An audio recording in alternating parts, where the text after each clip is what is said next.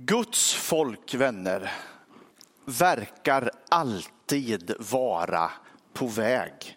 Det finns liksom någonting rastlöst nedlagt i oss. Bildligt talat så är vi alla på väg till himlen. Den här Exodus-tematiken med Israels barns uttåg ur Egypten, den går som en röd tråd genom hela Bibeln. Vandringen från slaveri till frihet, från härlighet till härlighet, från mörker till ljus. Allt det där som, som Gud skapar när han skapar sitt folk. Vandringen, rörelsen, det ligger ilagt i oss vad det verkar. För sen när Jesus kommer och eh, samlar sina lärjungar så sänder han ju ut dem till jordens yttersta gräns. Och de verkar ta det där bokstavligt. De börjar gå, de börjar åka båt, de börjar resa och de är på väg. Du och jag är alltid på väg. Ibland känns det som att vi står och stampar, det är jag medveten om. Men också då är vi på väg. Ibland är det en fysisk resa. Eh, I en kyrka som våran så kanske det är nya initiativ, nya saker vi ska göra, grejer vi vill utveckla, vi vill växa, vi vill se tillväxt. Ibland är det en inre resa. Kanske är det det där tillfället då du upplever att du står stilla som Gud gör någonting med dig på insidan. Vi växer själsligt och andligt som människor. Ordet blev kött. Det finns både en, en eh, yttre expansion och en inre fördjupning. Alltid rörelse, men på lite olika sätt. I veckan så var jag och besökte våra ALT på Hylje Park. ALT är vår pastorsutbildning som vi har eh, tillsammans med Alliansmissionen och EFK. Och uppdraget var att berätta om identitetsbärande element i vår församling. Vad tror vi på och hur uttrycker vi det? Vad har ni för vision? Och när jag satte mig ner och förberedde så gör man, nu ska jag avslöja någonting då, va? ibland när man har varit pastor väldigt länge som jag så kan det hända att man ställer sig frågan innan man börjar jobba med ett utkast så kan man ställa sig frågan så här, hmm, har jag pratat om det här förut? Ja, och det, oftast har man ju det då. eh, och så hittar man, ja men titta här och här har jag hanterat det här ämnet. Och då upptäckte jag, vänta jag var i Hyllie Park 2017 och berättade om samma sak. Och då blev jag lite glad när jag noterade vad jag talade om 2017 och vad jag tänkte tala om nu 2024. Därför att jag tror faktiskt att vi har rört oss. Så här uttryckte vi vår vision 2017. Vi vill vara en församling som möter våra medmänniskors behov i hela Malmö. Vi vill göra Jesus känd, älskad och efterföljd genom att erbjuda ett levande församlingsliv med gudstjänster och en gemenskap där vi betjänar varandra. Så uttryckte vi oss 2017 och det gick tre år och vi tyckte att det där lät väl ganska så bra. Men sen 2019 så ändrade vi våran, våran liksom, eh, det som är ledord för vår gemenskap. Och den rörelsen från det vi sa 2017 till det vi sa 2019 är en rörelse som jag hoppas vi ska fortsätta liksom känna och uppleva individuellt och som gemenskap. För lyssna hur vi uttrycker oss nu istället.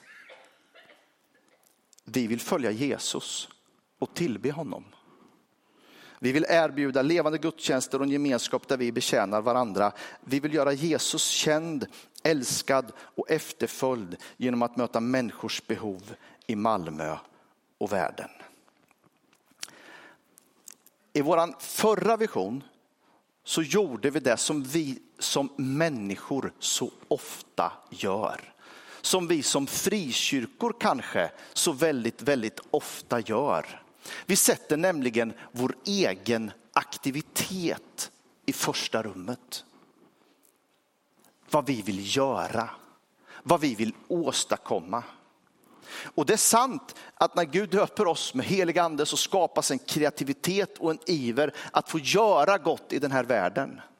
Men ibland snubblar vi nämligen och så tänker vi att det är det viktigaste. Det vi gör, det vi åstadkommer. Men sen är jag så tacksam till vår församlingsledning och alla andra som jobbade med den här, de här uttrycken som faktiskt noterade att vänta nu, vi nämner inte Jesus förrän ganska långt ner i den här texten. Jesus måste komma först. Det är Jesus som vi vill tillbe och som vi vill följa. Allt, allt det andra, det är bara liksom, det är sånt som är, som kommer med paketet. Men om inte korset får vara rest, om inte det är honom vi tillber varje söndag, om det inte är honom som vi följer, då är allt det andra ingenting värt. Så jag hoppas att det där är en rörelse för oss. Men det där sitter, det där sitter så djupt i oss. Vad vi gör, vilka vi är. Så när jag skulle förbereda den här predikan så snubblade jag igen på samma snubbeltråd. Och så tänkte jag, jag ska predika om kyrkan mitt i byn. Ah, kyrkan mitt i byn. Ni vet det finns en, jag vet inte om det är sant, ni som är från Skåne kan väl bekräfta eller förneka, men de säger att det inte finns en enda punkt på den skånska slätten som man kan stå på och inte se en kyrka. Kyrkan är liksom överallt, det är tätt mellan kyrktornen och det finns en kyrka mitt i byn. Jag tänkte, det där vill jag, det där vill vi att vår kyrka ska vara, kyrkan mitt i byn. Som, som människor ser, som man upplever och som man får liksom ta del av, av det man gör och det vi, det vi är. Så där. Kyrkan mitt i byn. Och så började jag. Och så kom jag på mig själv. Det jag sa när vi välkomnade nya medlemmar. Kristi kropp. Vi är Kristi kropp. Kyrkan är inget annat än Kristi kropp. Så om det är kyrkan mitt i byn, då måste det betyda att det faktiskt ytterst sett betyder att det är Jesus mitt i byn. Det är Jesus som är mitt i byn. Ingen speciellt samfund, ingen speciell kyrkorörelse, ingen liksom ingen, ingen organisation, ingen verksamhet. Allt det där är bara frukten av att Jesus finns mitt ibland oss och mitt i byn. Det skulle jag vilja fundera lite över tillsammans med er idag. Hur är den kyrka som doftar Kristus? Hur är en sån gemenskap där man liksom har lagt allt åt sidan och säger Jesus, Jesus, Jesus. Kolosserbrevets inledande kapitel, versen 13-20. Det står två 13-20 här, men det är bara för att finta er, jag säga, det är fel. Ifall ni nu sitter och bläddrar i en bibel. Så uttrycker Paulus en av sina fina Kristushymner. Och han skriver så här, vi kan faktiskt resa oss upp när vi läser Guds ord idag.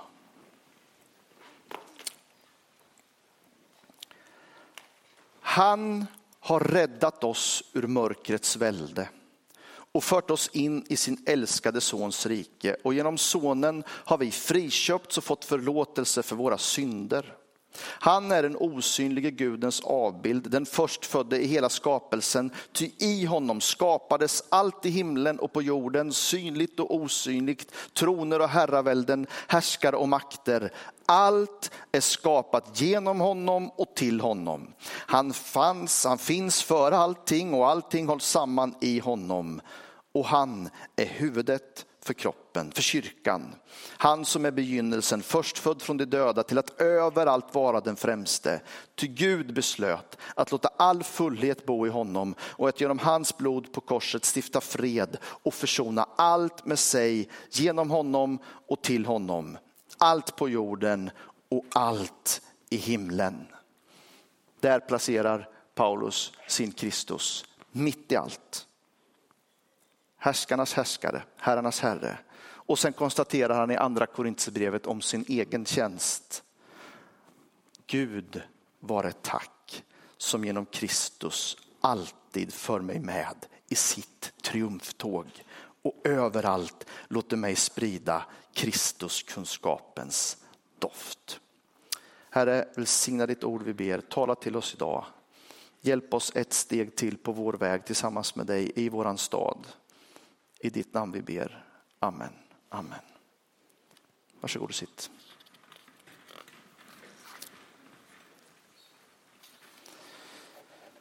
Jag tänker att den kyrka som doftar Kristus alltid har händerna i himlen och fötterna på jorden.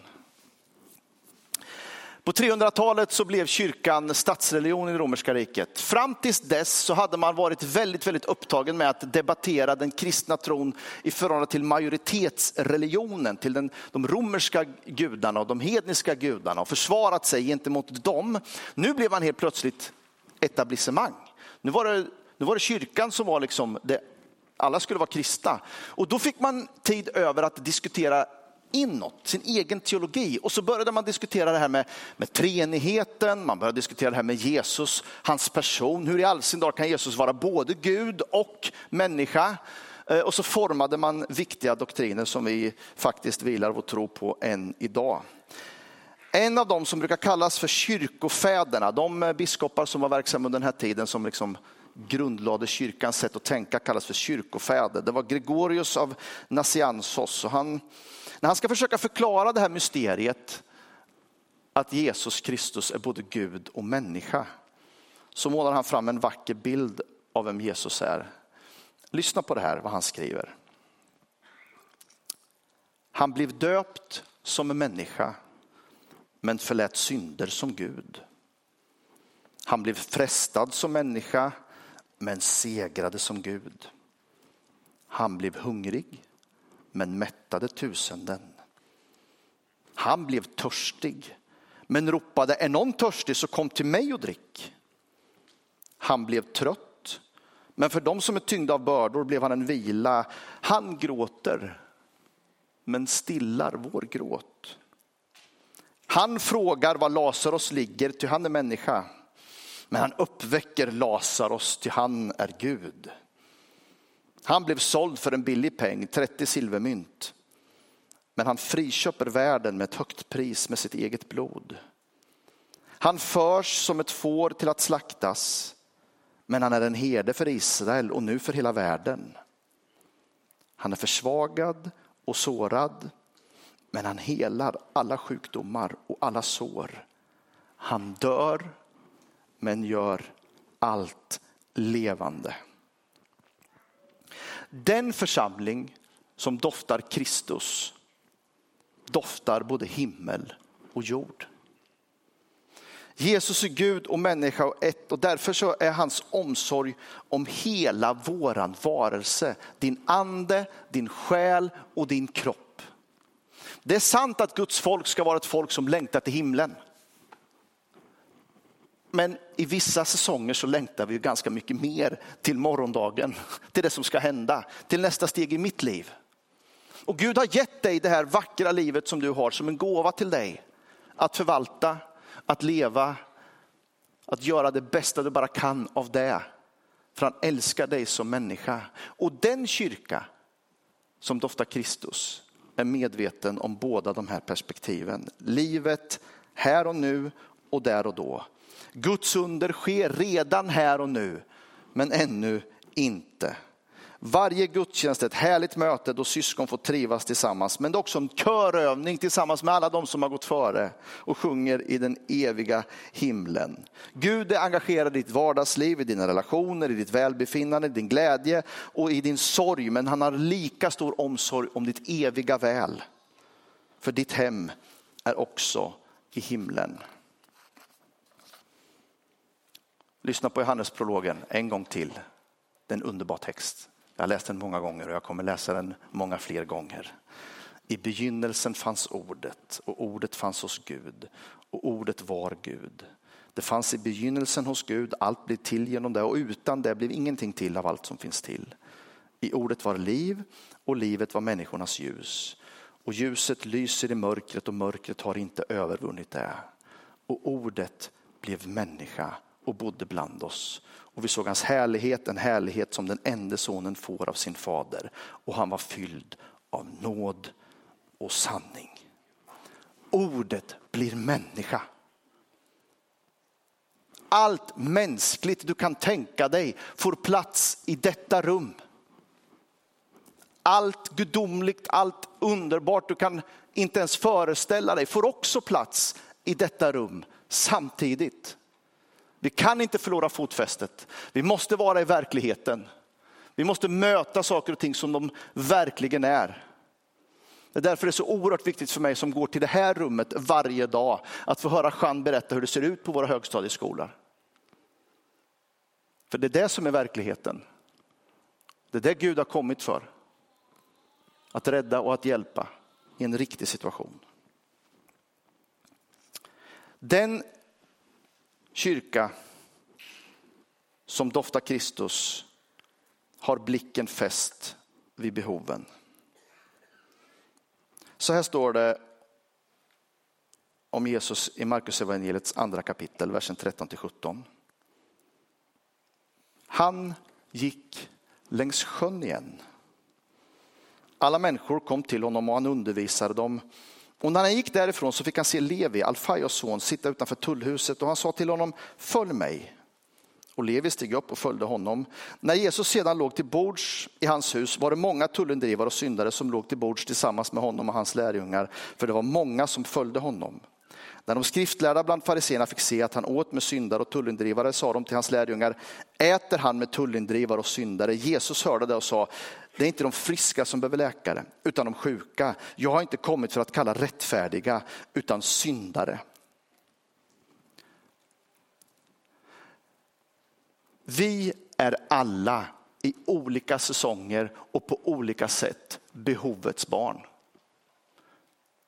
Den kyrka som doftar Kristus måste våga säga det. Du kommer inte, jag vet det är årshögtid idag, jag klär mig så fint jag bara kan. Kanske ser jag lite uppsträckt ut, who knows. Men det här är bara en yta, det är fasad. Och det, vi vill ju såklart inte tvätta vår smutsiga byk inför alla människor hela tiden, men vi måste vara transparenta och ärliga. Livet är svårt. Vi får inte till det. Vi snubblar, vi syndar, vi klarar det inte. Vi klarar det inte utan Gud. Och en sån här gemenskap får aldrig bli för fin. Två minnen. Inte alls i den här kyrkan, inte alls i den här gemenskapen, så ni kan vara helt lugna. Men som ändå fyller mig med, med, med tro och eh, jag tänkte liksom, här är kyrkan rätt. Vid ett sammanhang, i en gudstjänst, så kommer en av de vännerna som jag känner och som jag vet vem han är sedan länge och kramar om mig och säger vad roligt att se dig i kyrkan idag. Men jag bara känner på hans andedräkt att han har varit tvungen att ta två whisky innan han går till kyrkan. Luktar lite för mycket sprit. Försöker att dölja det med en halstablett, ni vet. Och då tänker jag en sak. Om det är så att du börjar en söndag morgon med två whisky, då dricker du för mycket. Och jag tänker nästa gång, om du dricker för mycket och ändå tar dig till kyrkan, det finns ingen bättre plats för dig att vara än just här, just nu. Det finns ingen bättre plats för dig att vara än just här och just nu. Och den skam du har i dig för att du inte rer ut det där, den vill Kristus lyfta från dig och det är här du ska vara med allt ditt trassel. Det är här du ska vara med allt ditt trassel. Det får inte bli en gemenskap som inte har span på det som är tufft. Den vackraste uppmuntran jag någonsin har fått när jag har predikat, vet ni vad den har varit? Nu ursäkta språket då, va? men det var också på en annan plats. Jag, jag använde den dialekten så fattade ni att det inte var här. Men det kom fram en kille till mig en gång och så satte han handen i fickan så kramade han om och så sa han, idag predikade du för jävligt bra. Och jag tänkte, eh, det, du, du är inte härifrån, eh, du brukar inte gå hit, vi brukar inte svära åt våra pastorer i den här kyrkan. Men om du tyckte det var bra, då har jag åtminstone nått fram till dig. Då har du åtminstone begripit någonting och du brukar inte gå hit. Och den kramen var väldigt uppriktig och ärlig och jag var så tacksam för den. Nu vill inte jag att ni ska svära åt mig. Ni kan uppmuntra mig på annat sätt. Men det finns något i det där. Att alltid ha blicken fäst vid behoven. Just nu är behoven i våran stad att få bukt på gängkriminaliteten och utanförskapet. Det är behoven. Hur gör vi det? Hur når vi det? Hur kommer vi dit? Men du vet, de här behoven som jag pratar om nu, det kan vara vad som helst. För du och jag är alla behovets barn. Vi har valt några sådana där favoritgrejer, ni vet när man inte får ordning på livet. Det är alkoholister och det är missbrukare och det är hemlösa och det är de som inte har någon mat och de där eländiga som vi ska hjälpa där borta. Men du och jag sitter i exakt samma sits. Det kanske rör andra saker bara. Men vi är alltid behovets barn. Och Gud gör ingen skillnad på person. Han kramar om oss. Han vill oss väl. Och han har inte kommit för att kalla rättfärdiga i blå kostym och gröna brallor. utan han har kallat syndare, som jag också är, som du är. Och det skapar en gemenskap av behov. Och det verkar som om Jesus alltid har blicken fäst på behoven. Alltid. Och det måste också vi ha. Helt sist. Jag ska inte säga helt kort, för det här är lite knöligt. Jag försökte slingra mig från den här punkten när jag förberedde mig. Jag tänkte ta någonting annat. Man kan prata ganska länge om den kyrka som doftar Kristus. Det finns många aspekter på det här. Men det finns en aspekt som jag inte kunde slingra mig ifrån riktigt. Även om jag försökte. Och det är att den, den kyrka som doftar Kristus söker sanningen. Vi söker sanningen. Och finns det någonting fulare ord i vår samtid än just det? Sanningen. Jag har hittat sanningen. kan man bli lynchad för om man säger. Din sanning, ja. Inte min. Det är inget som vi... Som liksom, det är svårt att hantera det uttrycket och det ordet. Jag snubblade över en berättelse i Bibeln som jag tror kanske hjälper oss att navigera lite här, vad vi menar när vi säger sanning. Så här säger Jesus i Johannes 14, versen 1-6. Känn ingen oro, tro på Gud och tro på mig. I min faders hus finns många rum. Skulle jag annars säga att jag går bort för att bereda plats för er? Och om jag nu går bort och bereder plats för er så ska jag komma tillbaka och hämta er till mig så att också ni ska vara där jag är. Och vägen dit jag går, den känner ni. Thomas sa, Herre, vi vet inte var du går, hur kan vi då känna vägen? Jesus svarade, jag är vägen, sanningen och livet. Ingen kommer till Fadern utom genom mig.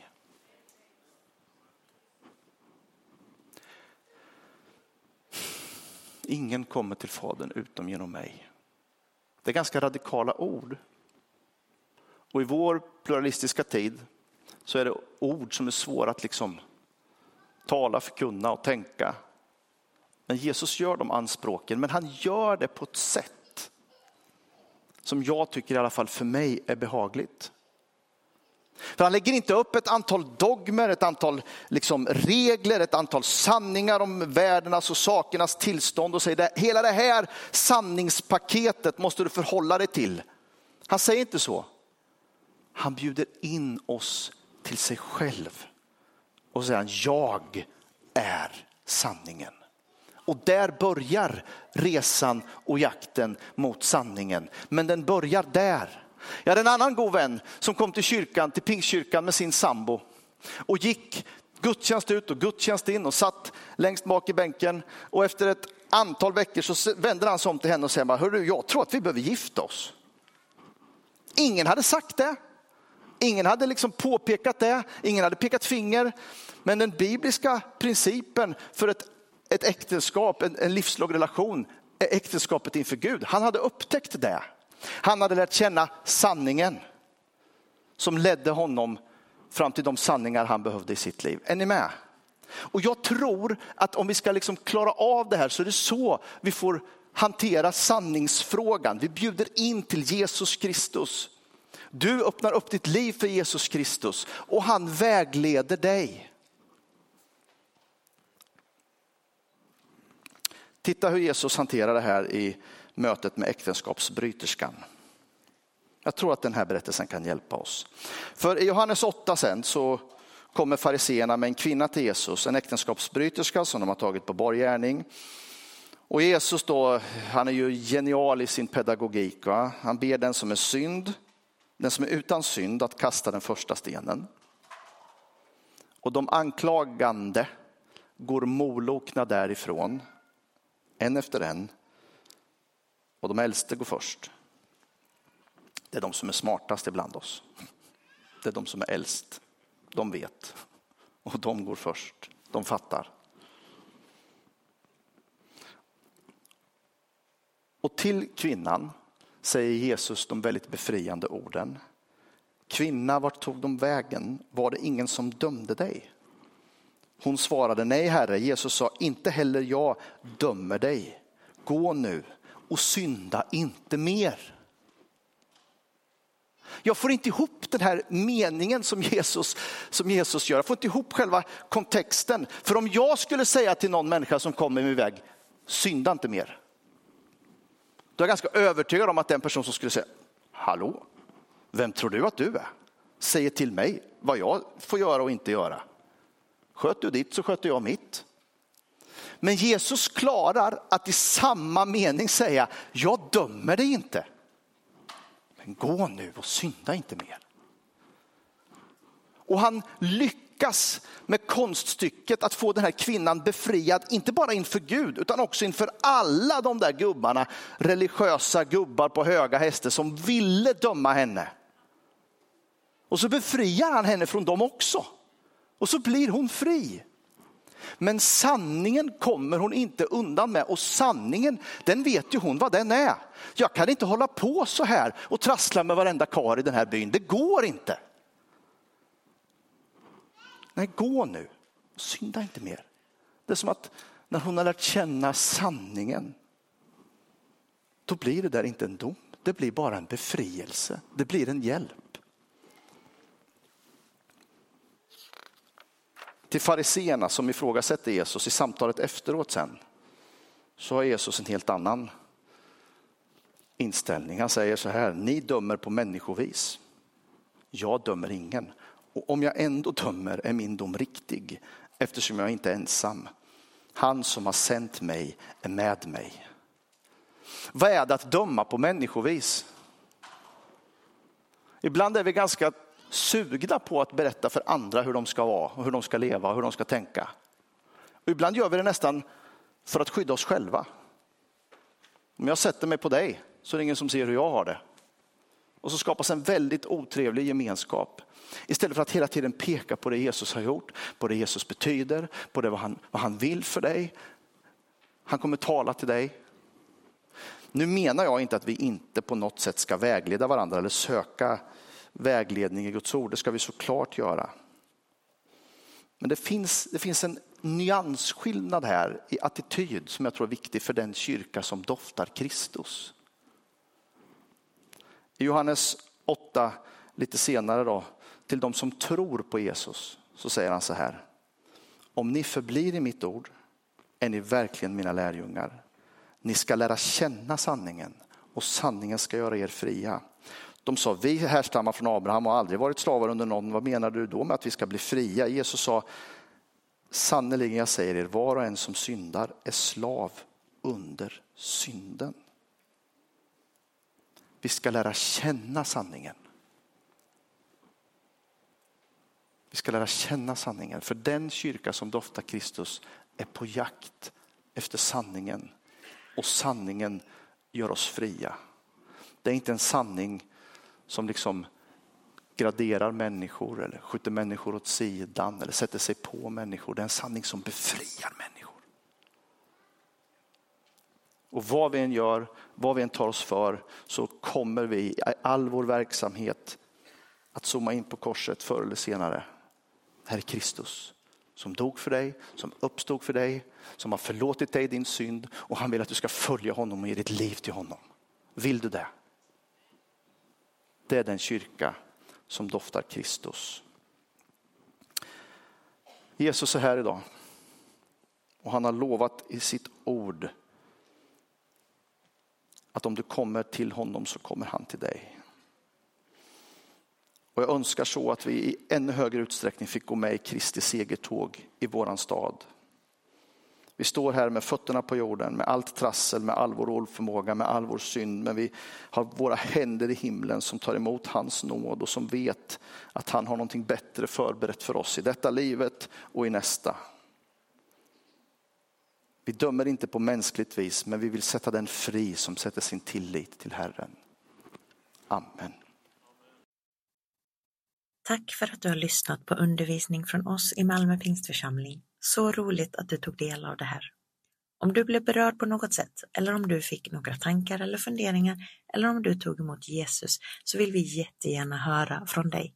Du kan nå oss via vår hemsida europaporten.com Där finns kontaktuppgifter till alla våra pastorer, anställda och andra ledare. Du kan också nå oss via sociala medier. På Facebook heter vi Malmö Pingstförsamling. På Instagram heter vi Malmö Pingst. Har du något du vill att vi hjälper till att be för så kan du mejla oss på forbon europaporten.com. Då når du vårt förbundsteam direkt. Tack än en gång att du lyssnade. Hoppas att vi ses framöver på gudstjänst 10.30 på söndagar eller på någon av våra andra samlingar. Känn dig varmt välkommen. Ha det så bra så länge och Gud välsigne dig.